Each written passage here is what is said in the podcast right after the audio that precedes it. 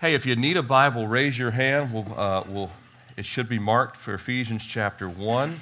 So turn with me to the book of Ephesians, and we will jump right into uh, the next part of our study. Uh, if you didn't get a chance to see, uh, if you weren't here last week for the overview, I would highly recommend to go out to uh, just our website, click on the Watch Live, and it'll take you right to our YouTube site, and you can watch last week's. Now, last week's is important because it sets the foundation of where Ephesus was, why Paul was writing to Ephesus, how he ended up in Ephesus. Uh, a little bit of it, it gives you a background of what it was like to live in Ephesus. You know, Ephesus was uh, a very pagan place, uh, you know, religious, uh, but again, they just had the false, they had the false gods. We, we looked at the fact that, you know, they had the great temple of Diana or Artemis, uh, which was world renowned, one of the seventh uh, uh, wonders of the world in the ancient, in the ancient world. And so you'd get an idea of what it was like to be there and what it was like to have a church planted there. And we covered verses 1 through 5, but we want to pick up this morning uh, starting with verse 6. And I'll be reading uh, verses 6 through 10. And if you're taking notes this morning, user error, got to get this turned back on. There we go. This is our study this morning His will and His purpose. And I'm going to pick it up with verse 6, Ephesians chapter 1 to the praise and glory, or the praise of the glory of his grace, by which he made us accepted in the beloved. In him we have redemption through his blood, the forgiveness of sins, according to the riches of his grace, which he made to abound toward us in all wisdom and prudence, having made known to us the mystery of his will, according to his good pleasure, which he purposed in himself that in the dispensation of the fullness of the times he might gather together in one all things in Christ, both which are in heaven and which are on earth, in him. Let's pray again. Holy Spirit, we thank you for your word that you breathe through the Apostle Paul more than 2,000 years ago or thereabouts. And we pray that you'd breathe on us this morning. Drive everything out of this room that would distract us from hearing from the Alpha and Omega, Jesus Himself. In your name we pray. Amen. Now, in, if you take what we looked at last week in verses 1 through 5 and, and you go all the way to where we'll be headed up to about verse 14, uh, G. Campbell Morgan had this to say, and G. Campbell Morgan, pastor in London uh, for years, uh, long been home with the Lord, but he had this to say. He said, The method of this predestination that Jesus had said, This, before the foundations of the earth, this church God has foreseen, whether it be in Ephesus, whether it be in Richmond, Virginia, whether, there, whether it be in Africa, Europe, around the world. God saw in eternity past what his church would be. And he describes this method of predestination being threefold redemption in verse 7, revelation in verses 8 through 12, and realization, now that we, we, we come to fully experience being the body of Christ, being the sons and daughters of God, realization in verses 13 and 14, which we won't touch on today. Uh, but those three R's redemption, revelation, and realization. Now, we'll look a little bit this morning. It's not a deep doctrinal dive on the doctrine of election versus the doctrine of free will. And by the way, some will say, which one do you believe in? I say yes to both. I believe in them both because they're both found in the scriptures.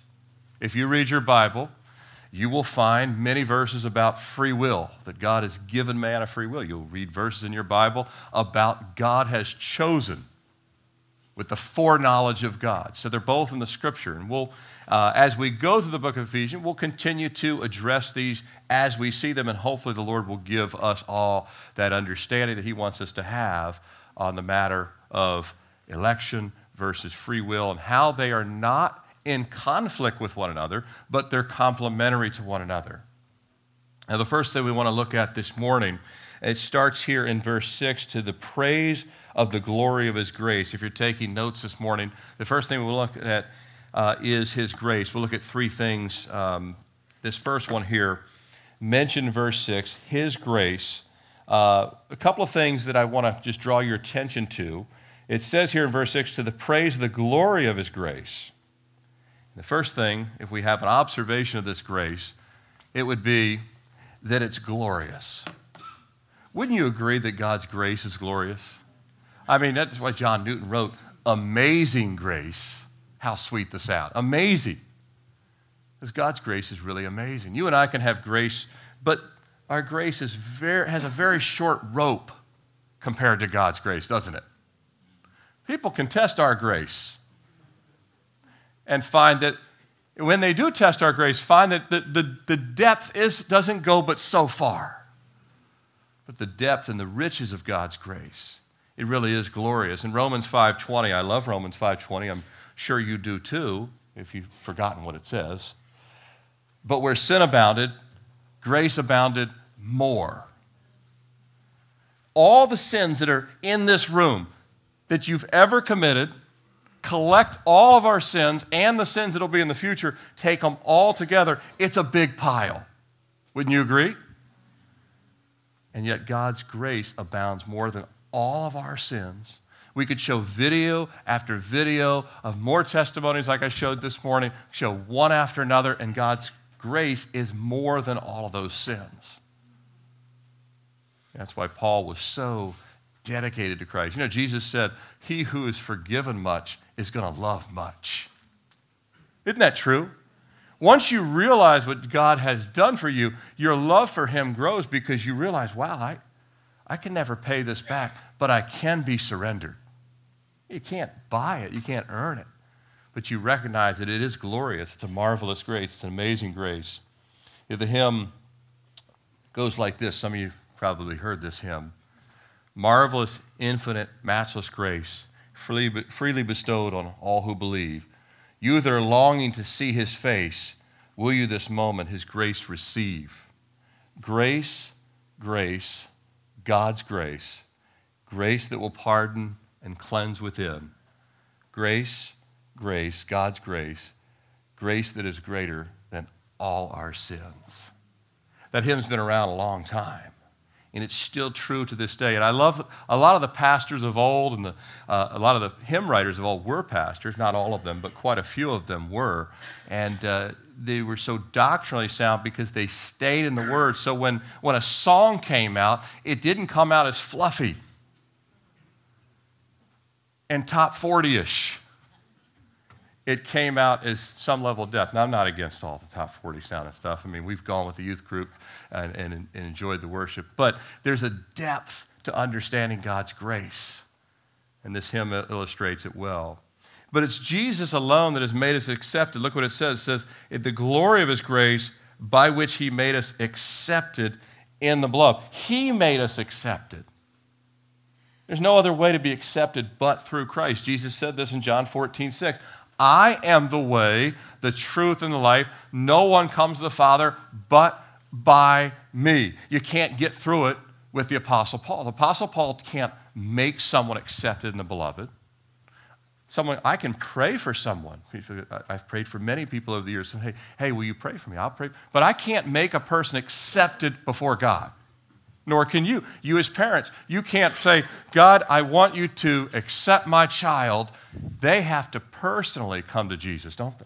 God doesn't have grandchildren. He is the only way. Jesus is the one that makes us accepted. I love that testimony. She talked about there's only one I'm living for now. Yeshua. He's the one that makes us accepted. There's not another way. There's not another religion. He's the one that makes us accepted. So, this observation of His grace that it's glorious and it is appropriated only by the Lord Jesus Christ. Number two, in this same uh, observation here, the means of His grace, it says in verse 7 In Him we have redemption through His blood so we know that the grace is glorious, it only comes through Jesus. Remember what we talked about last week. The first three chapters of Ephesians, and there's overlap into the other chapters as well, but generally speaking, the first three chapters of Ephesians are doctrinal in nature. What does that mean? that the first three chapters, Paul is setting the foundations of our faith. These are truths that can never be altered. So, whether a church is founded now or a hundred years from now, the pastor should still be teaching the exact same things. They'll never change. Go back to 1850, they should have been preaching the exact same doctrinal truth. In other words, something like this Jesus is the same yesterday and today forever. He's the only way to heaven. That should always be preached. That grace can't be bought, can't be earned, that should always be taught. So, Paul is establishing the first three chapters primarily that these truths are foundational. They are like putting the foundation in the ground. You don't build a house until you actually have the footings in, until you actually have the concrete down, you have the slab down, then you can start framing walls. So, the first three chapters, Paul's laying this foundation that this is the structure of our faith. This is how our faith was purchased by God. This is what our faith is made of. This is what makes this true versus other things false. This is what he's laying out. Now, the means of his grace, a doctrinal truth here, a foundational truth that'll never change, is that we have redemption or salvation, or we're changed from being in a wrong standing with God into a right standing with God by coming to Jesus through repentance. But if Jesus didn't shed his blood, we would have a problem wouldn't we? You know, I don't even understand exactly how this works. And, and, anyone says they fully understand it, they don't. You know, it says without the shedding of blood, there's no remission, right? It says this in Hebrews. We don't know why God, now we, we know the life is in the blood, we understand all that. But God is the one that, in his own wisdom, determined that Jesus had to be crucified. He couldn't be hung. Do you understand this? He couldn't be electrocuted.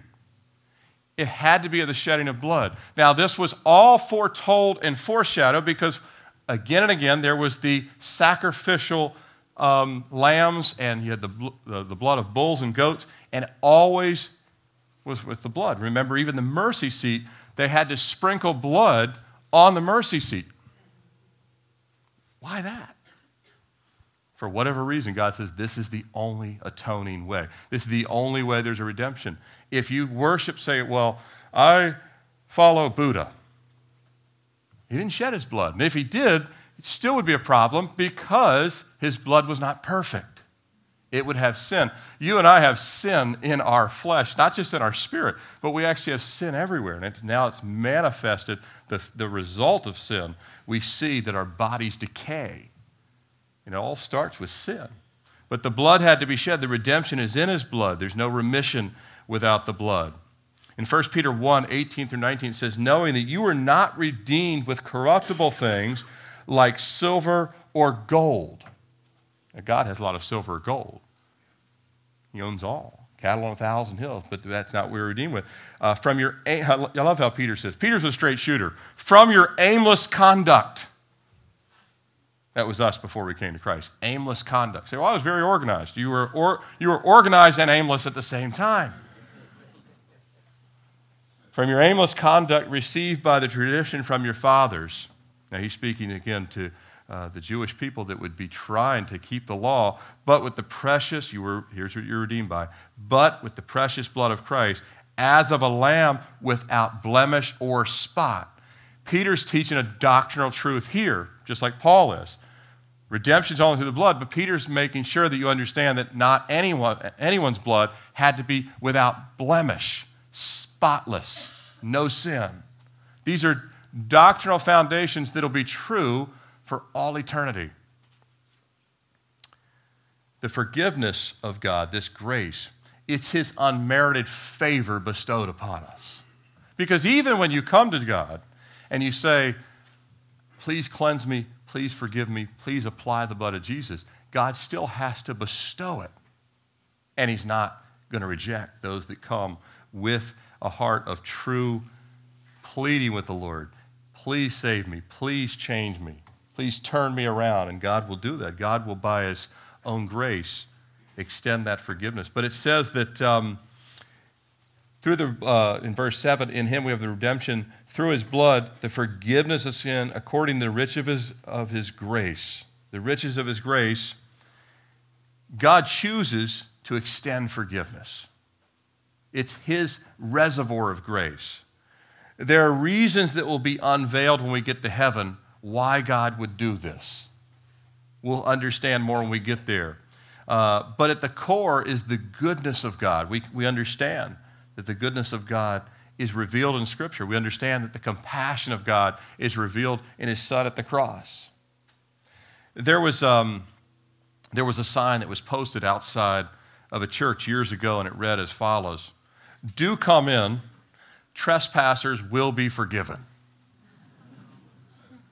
Do come in, trespassers will be forgiven. This is the heart of God. This is the heart of God's grace, metaphorically speaking.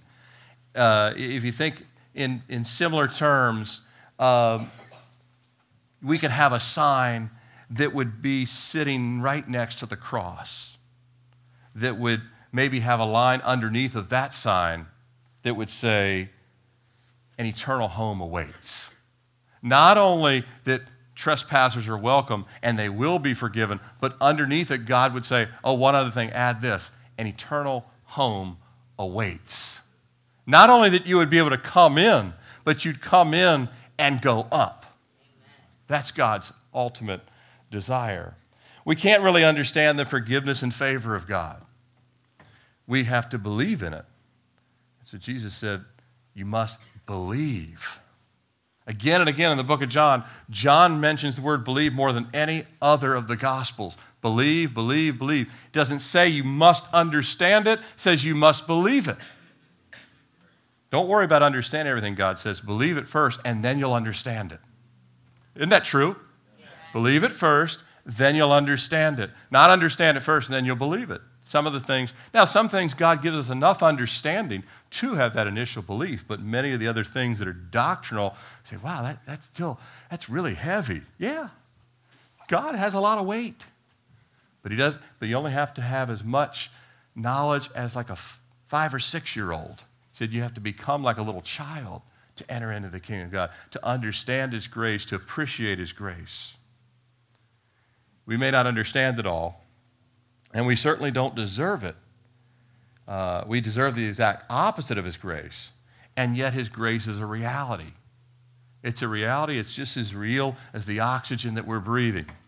It's a, I learned this years ago when I got saved at Calvary Fort Lauderdale, and I've, it stuck with me for life. It's a true truth. It's a true truth that far exceeds other truths. You know, it's true that the earth is a sphere, but that's not life altering for me. Is it for you? It's true that the universe is massive. God only does that to show us how massive He is. Uh, most there's no life out there, despite you know what uh, you know the Weekly World News might say next week or something like that. There's really not. God put all the life on this tiny little speck just to show He loved humanity. But the universe being massive, or the Earth being round, or the sun being the center of our solar system, those are scientific truths, but they don't alter your life at the spiritual level. You can know them, but they're not saving truths. No, the universe tells us something about God's power and his authority. But forgiveness and unmerited favor, well, that tells us about the depth of his love, the depth of his mercy, and the depth of his grace, and a desire to have his presence in us. Someone once wrote this there is only one person God cannot forgive the person who refuses to come to him for forgiveness. That's it. That's the depth of God's grace. The only person God cannot forgive is the one that will not come. Take a look at the next thing. This is uh, his grace. We want to look at the next couple of verses here, which I've titled His Revealing. We have his grace here in verses 6 uh, in 7, but verse 8 says, Which he made to abound toward us uh, in all wisdom and prudence.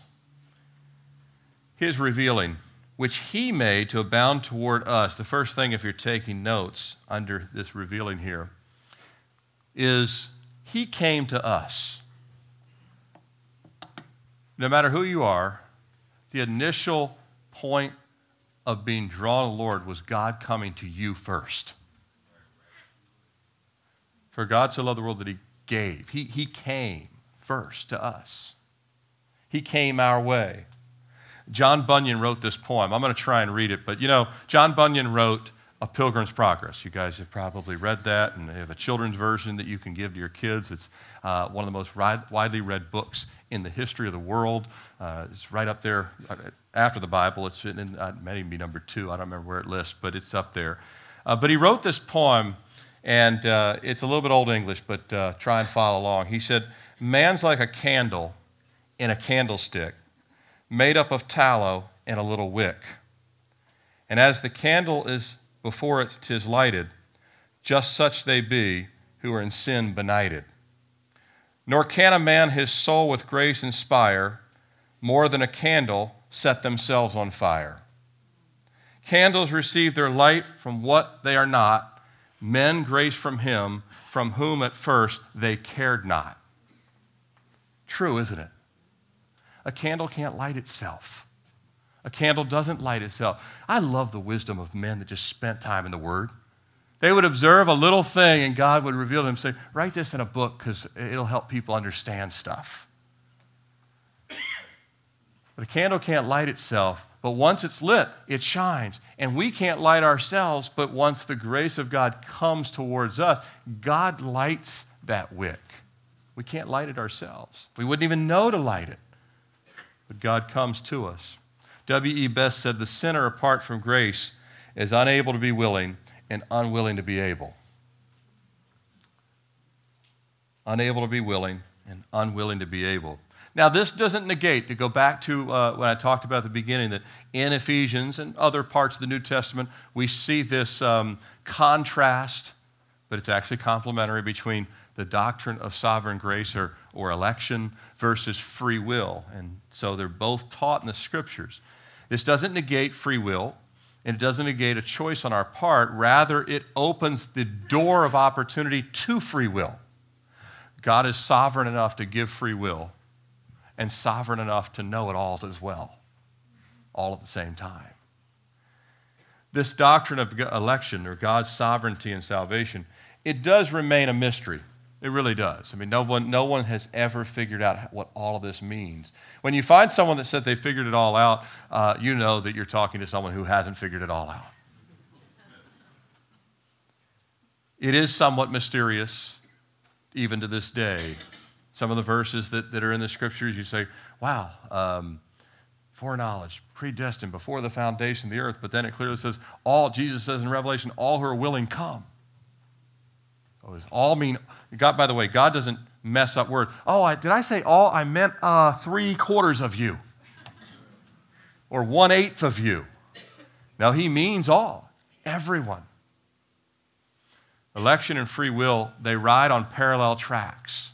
One doesn't negate the other, they ride on parallel tracks. Everyone has the opportunity to come to the Lord Jesus Christ. Dr. Russell Moore wrote this. Um, he said, God is not some metaphysical airport security screener, waving through the secretly pre approved and sending the rest to a holding tank for questioning. Instead, the doctrine of election tells us that all who have come to know Christ are here on purpose. In other words, uh, every time that election is mentioned, it's written to those that already are saved. It, it is telling those of you that have come to Christ you have an eternal purpose that God, it's telling if you have come to Christ, you free will, you receive the Lord. It's not telling you were, hey, you were hand chosen. You were the frozen chosen, right? You know? Not saying that. It's saying that those of you that received the call of the Lord, the free will call of the Lord, and you humbled yourself and said, Yes, I'll come, that God has an eternal purpose for you that the purpose was preordained. Does that make sense? The purpose was preordained. The calling was preordained. The doctrine that you will now speak for me was preordained. All of that. And again, there's things that no one can answer. We'll get to heaven, it'll, it'll, it'll resolve some of those things. But our salvation has always and will always flow from God coming to us first. Amen?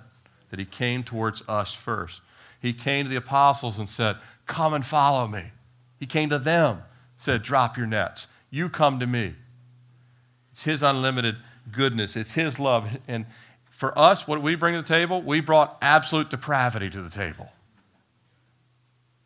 But our ears heard. Jesus would say it this way. He said it often. He goes, He who has ears, let him hear. Well, everyone he was talking to usually had something called an ear. He was simply saying, Your heart has to hear. I know you have physical ears, but are you going to listen to what God is saying? He's coming to you in the form of me, his son.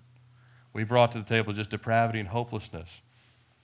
Now, it's not just that God extends grace that nobody could ever earn, but he causes it to abound towards us. That you know, we've been running in the other direction, uh, and the river of God's grace caught up to us. Isn't that great? But this is a river that doesn't drown us. This is a river that actually saves us. Totally different. River that saved us. Abound, by the way, in the Greek, it means perisseuo. This word abound, it means to exceed a fixed number, to exceed a fixed number or measure, and to overflow. That's why he uses this Greek word perisseuo that says God's grace exceeds a fixed spot. It overflows it. it the, the riverbanks say it, this is where the water line is. God's grace completely floods it and touches everything. Now, the next thing he says uh, here, if you're taking notes, he opened our mind. It says, uh, which he causes his grace to abound in us in all wisdom and prudence. Wisdom and prudence. So God opens our mind. You ever notice that the world is open minded about everything except for the gospel of Jesus? If you're watching the news at all today, they will lift anything up as genius and smart unless it's actually coming from God. It's the dumbest stuff, and people will call it, this is brilliant. And you know it's going to collapse in no time flat, but nevertheless, it will be lauded as if it's wisdom. But real wisdom comes from God.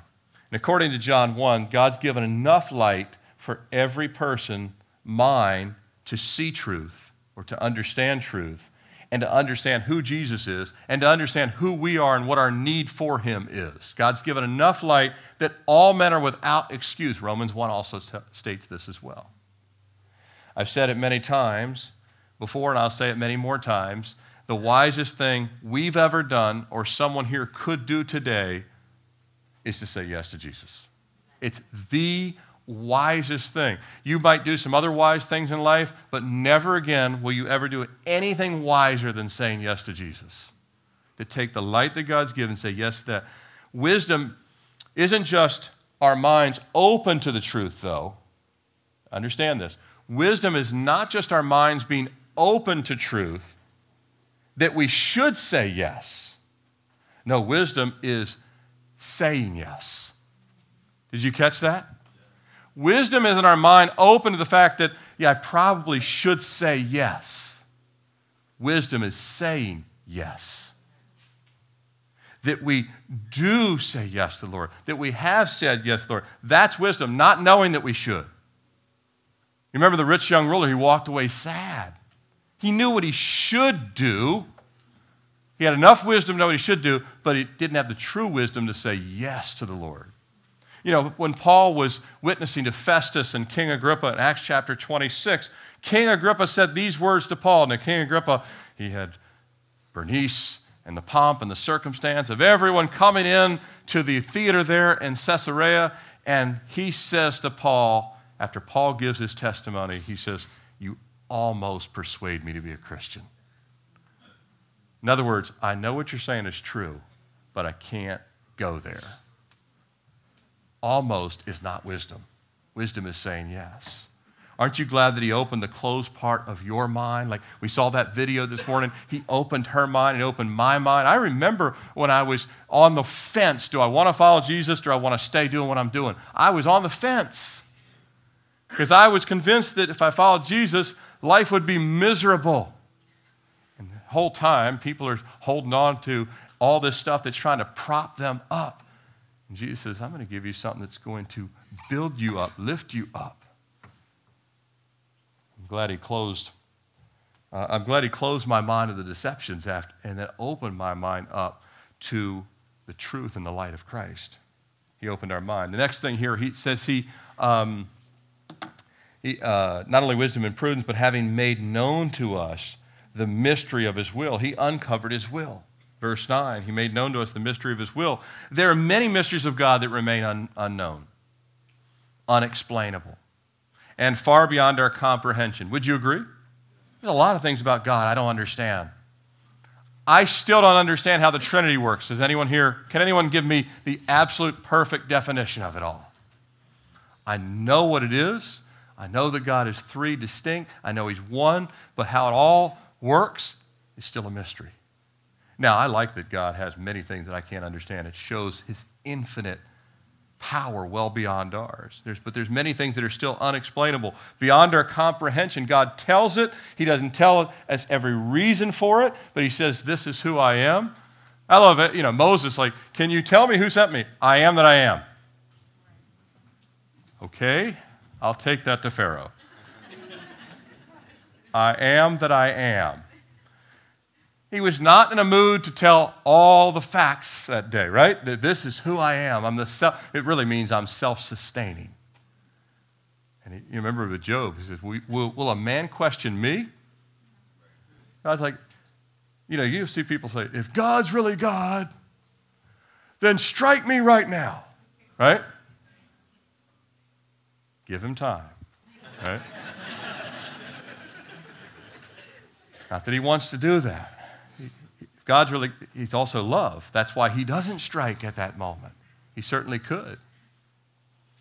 But there's many mysteries that we don't have all the answers to um, beyond our comprehension, even exactly how God orchestrated salvation. But we do know this that his coming, that Jesus coming into the world and the lives of the saint, the scriptures have revealed this truth that no longer remains a mystery. And here's what it is this mystery is no longer a mystery. God's heart and desire is that the whole world be saved. That he's revealed. John 3:16 for God so loved the world that he gave his only begotten son that whosoever believes in him should not perish. Anyone, whosoever means everybody. That's been revealed. He's saying that's not a mystery anymore. I want everyone to come to know me. And he told us why in this revealing. It says that he's made known the mystery of his will according to his good pleasure, which he purchased in himself. In himself, that in the dispensation of the fullness of times he might gather together. Now he goes on here. Um, in 2 Peter 3 9, it says, that God is not willing that any should perish, but that all should come to repentance. He told us why. The whole reason for his grace, the whole reason for the blood, the whole reason for the cross, the whole reason for the purpose that God has called for each individual person is that all would come to repentance. You see, it pleases God, it says here, uh, according to his good pleasure, which he purposed in himself, his pleasure for himself. Now, God doesn't really need anything, but he can create anything for himself that he wants to, even though he doesn't need it. Because Paul told this in the book of Acts that God doesn't need anything, and yet he creates it not only for his pleasure, but he wants to just bless those that would receive this grace. It pleases the Lord to set men free. It pleases the Lord to cleanse them. It pleases the Lord to save them. It pleases the Lord that testimony. If you enjoyed that testimony, Jesus enjoys it a trillion times more than you do. He loves seeing people set free from Satan that wants to take them and drag them right into hell. He loves to clothe the sons of God. He loves when the prodigal came home, there was a robe, there was a ring, and there was rejoicing. The prodigal came home the father threw his arms around him, right? Threw his arms around him and embraced him. And it was a picture. Jesus told that parable. That was not one of the apostle stories. Jesus told that parable because Jesus said, I want you to understand the heart of my Father. He wants to throw his arm around every single person, no matter how much in the pigsty they are. By the way, I heard a new perspective on the prodigal son I was reading uh, recently. I don't know if you've ever heard this version. But a pastor was telling the story of the prodigal son, and he was wanting to emphasize the disagreeable attitude of the older brother. You remember him? He was the, one, he was the only one that didn't party with the family that day, right? And after describing the rejoicing of the whole household and the return of the prodigal son, the pastor spoke of one in the midst of the festivities that failed to share the joy of everybody else in the occasion. And he says, Can anybody tell who this was? And a small boy had been listening intently to the details of the story. He put up his hand, he's, with a big smile, he beamed, I know, it was the fatted calf. Do you understand that? The, fat, see, the fatted calf didn't enjoy the party. Um, he was the meal for the party, right? So, uh, kid's like, you know, this is an, this is an obvious one, Pastor. You know, the calf. You didn't even get a say in the party. But sometimes animals make better decisions than people, don't they? Animals, they, they seem to make wiser decisions sometimes than people. But Jesus didn't shed his blood for the animal world, even though he referred to it a lot. I was out walking this morning, and, and Jesus would, and I, some of the things that I do because Jesus said, Jesus said, look at the birds of the air. So I'm out walking this morning. I don't run on Sundays. Uh, I, I run during the week, but Sundays I'll go for a prayer walk early in the morning. And, and I was walking out there and I'm just observing that the birds, they didn't care that it was daylight savings. they paid no attention to the temperature. I got gloves on. It was felt like winter out there uh, and they were just singing away. There was this one red cardinal about a, on a 30 foot tree, just sitting at the top, had his chest out, practicing for the solo role. I mean, he was just. it was awesome. I'm like, his tune and everything. And God just, Jesus said, Look at the birds. They, they don't worry like you. They seem to know their place, right? He said, even look at the flowers. They don't, they don't toil or spin and all these things. And we can learn something when we look at that, but remember, Jesus didn't die for the birds, didn't die for the fatted calf. He died for the souls of men. And God tells us that He wants all to be saved. He wants all to be rescued. He wants all to be loved by Christ. This is the doctrinal foundation that Paul says, Ephesians, don't ever forget this. This is why Jesus came. It gives Him great pleasure to save souls. But the choice is up to each person. You know, suppose some of you, we got two mission teams going. One team's going to Guatemala, one team's going to El Salvador this summer. Now, suppose you go and you're down there and you have the opportunity to offer someone a, a meal that you know is dirt poor. And you offer them clothing, school supplies, maybe even that their kids could even go to school through the ministry of Pastor George or Pastor Jeff down there. And some of those people you'll meet will beam and say thank you. But what if someone says, I don't want your help? You can't make someone take your help. God reaches out to people all the time and they slap the hand away and say, I don't want your help. I'm doing it the way I'm doing it. No one can blame God for God reaching out his hand and them saying, I don't want the help. Because Jesus, when he reaches out, it's a nail pierced hand. It's not just a hand that has a $100 bill in it. It's a nail pierced hand that says, I'll give you. And it, God's not going to make someone say yes to that. But the offer is sincere. Wouldn't you agree? Have you ever offered someone sincerely something, and even if they weren't a person in great need, you knew because of their pride they couldn't say yes? You knew they wanted to say yes. I want to pay the bill. No, no, no, no, you're not paying this bill. I want to pay the bill. You really did want to pay the bill. They wouldn't let you because, and you we're trying to bless them.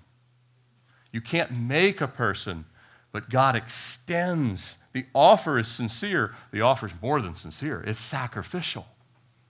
But a person still has to say yes to it. And uh, God wants us to say yes with great joy. The last thing here, as we close this morning, we saw is revealing his desire. What is his desire? I titled this His His Desire. It's found in verse 10 that in the dispensation of the fullness of times, there had to be a completion of all things. In the fullness of time, he might gather together in one all things that are in Christ, both which are in heaven and which are in earth, in him. In him. This is another doctrinal truth. What is the church? This last part, in him. It's, it's not this building. It's not a bigger building down the street. It's not the one with fancy stained glass, not a cathedral in Germany or England or Italy or anywhere else. What is the church? It is Christ made up of all those who are in Christ. Christ is the church, He's the head of the body. But it says here that in the dispensation of the fullness of times, plural, dispensation. Now, uh, I believe, another doctrinal thing, that Scripture has dispensations. What is a dispensation? They are set periods. In other words, there are different periods of time that God worked a certain way. We have one dispensation, Adam and Eve to the flood. It's called pre Noahic, right? You have that dispensation. Uh, people lived longer, way longer. Way longer. Oh, you're only 400. Ha, you're just a baby. You know, that kind of thing, right? Give it time, you'll understand how this whole work thing works. When you're 800, you'll understand, right? You know, so things were different, different dispensation of time. The atmosphere was different.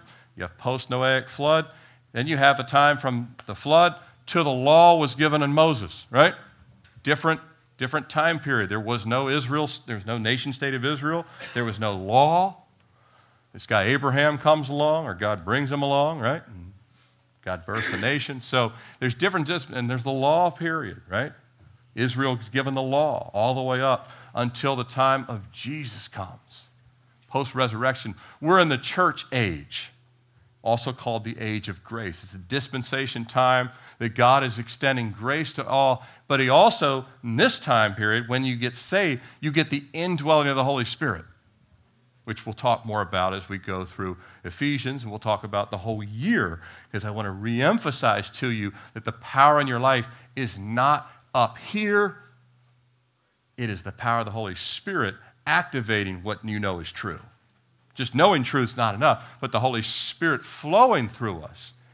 But the dispensation of the Holy Spirit coming. Now, back in Galatians chapter 4, 4, it also said, in Galatians 4 4. But when the fullness of time had come, God sent forth his son. That was not plural, the fullness of time, because that was a dispensation that says specifically when the fullness of time, Jesus was sent forth. But all the times are various dispensations. Here, plural. Does that make sense? Each dispensation matters. Just like in your life, you could kind of carve your life into different chapters. Well, there was my time before marriage, there was my time after we had kids. There was my time when we became empty nesters, so maybe they're further in life. You can see the different dispensations of time in your lifetime. They're different periods. They're distinct, even. There was the time we lived in that state. We're never going to live there ever again, right? Dispensation, different time. I hope that helps. But here's the, here's the heart as we come to a close here that in the dispensation, the fullness of the times, God says, when all the times that I have preordained, and there's still some left, right? There's still the book of Revelation. There's still a great battle coming. There's still Jesus returning and putting his foot on the Mount of Olives. It'll split in half. Those things haven't happened yet. There's still some times left to happen. When those things have all happened, Paul is saying here, when all these times are fully accomplished, that he might gather together in one all things that are in Christ. Who's that? Well, that's the church. All that are in Christ. The Old Testament saints, the New Testament saints, the tribulation saints, all coming together, all one, that he would gather them together in heaven, earth, bring them all together. And here it is, in a nutshell. His desire is a family gathering for all eternity. That's his desire marriage supper of the Lamb, gathering the church together. You know, earlier we showed the video, and it, you know, this is written uh, to the Ephesians, but it's written to all believers. That God's saying, someday, people you've not met, you will have supper with Donia in heaven. You'll know even as you're know. You'll know your brothers and sisters who are in North Korea, Africa, China, South America. I love when Paul's on the road to Damascus, says Jesus speaks to him, Paul, Paul, and he spoke out to him in the Hebrew language. You'll actually know Hebrew then. Well, I don't know if you'll know Hebrew. Jesus knows Hebrew, apparently. So, um, but the point is, whatever language we speak, there'll be no language barriers. Some people debate, will heaven be Hebrew? We don't know that. I know he spoke to Paul in the Hebrew language, but that was, a, that was because Paul was deeply steeped in the law. He didn't speak to him in Greek, he didn't speak to him in Aramaic, but when we get to heaven, one language, we'll all be able to understand one another. This is God's desire, is a family reunion for all eternity. Isn't that great to know? Let's close in prayer. Father, we thank you again this morning for your amazing grace. We thank you that your will and your desire, some of it we don't understand, but we understand enough to know that you so love the world. And you've just simply said that whosoever believes. And Lord, we believe that you've called us by name. We believe you've given us a free choice. And we believe, Lord, you have a purpose for our lives and the lives of this church and the lives of the church worldwide. And Lord, we look forward to the day where we spend all eternity with you as the sons and daughters of God. In Jesus' name we pray. Amen.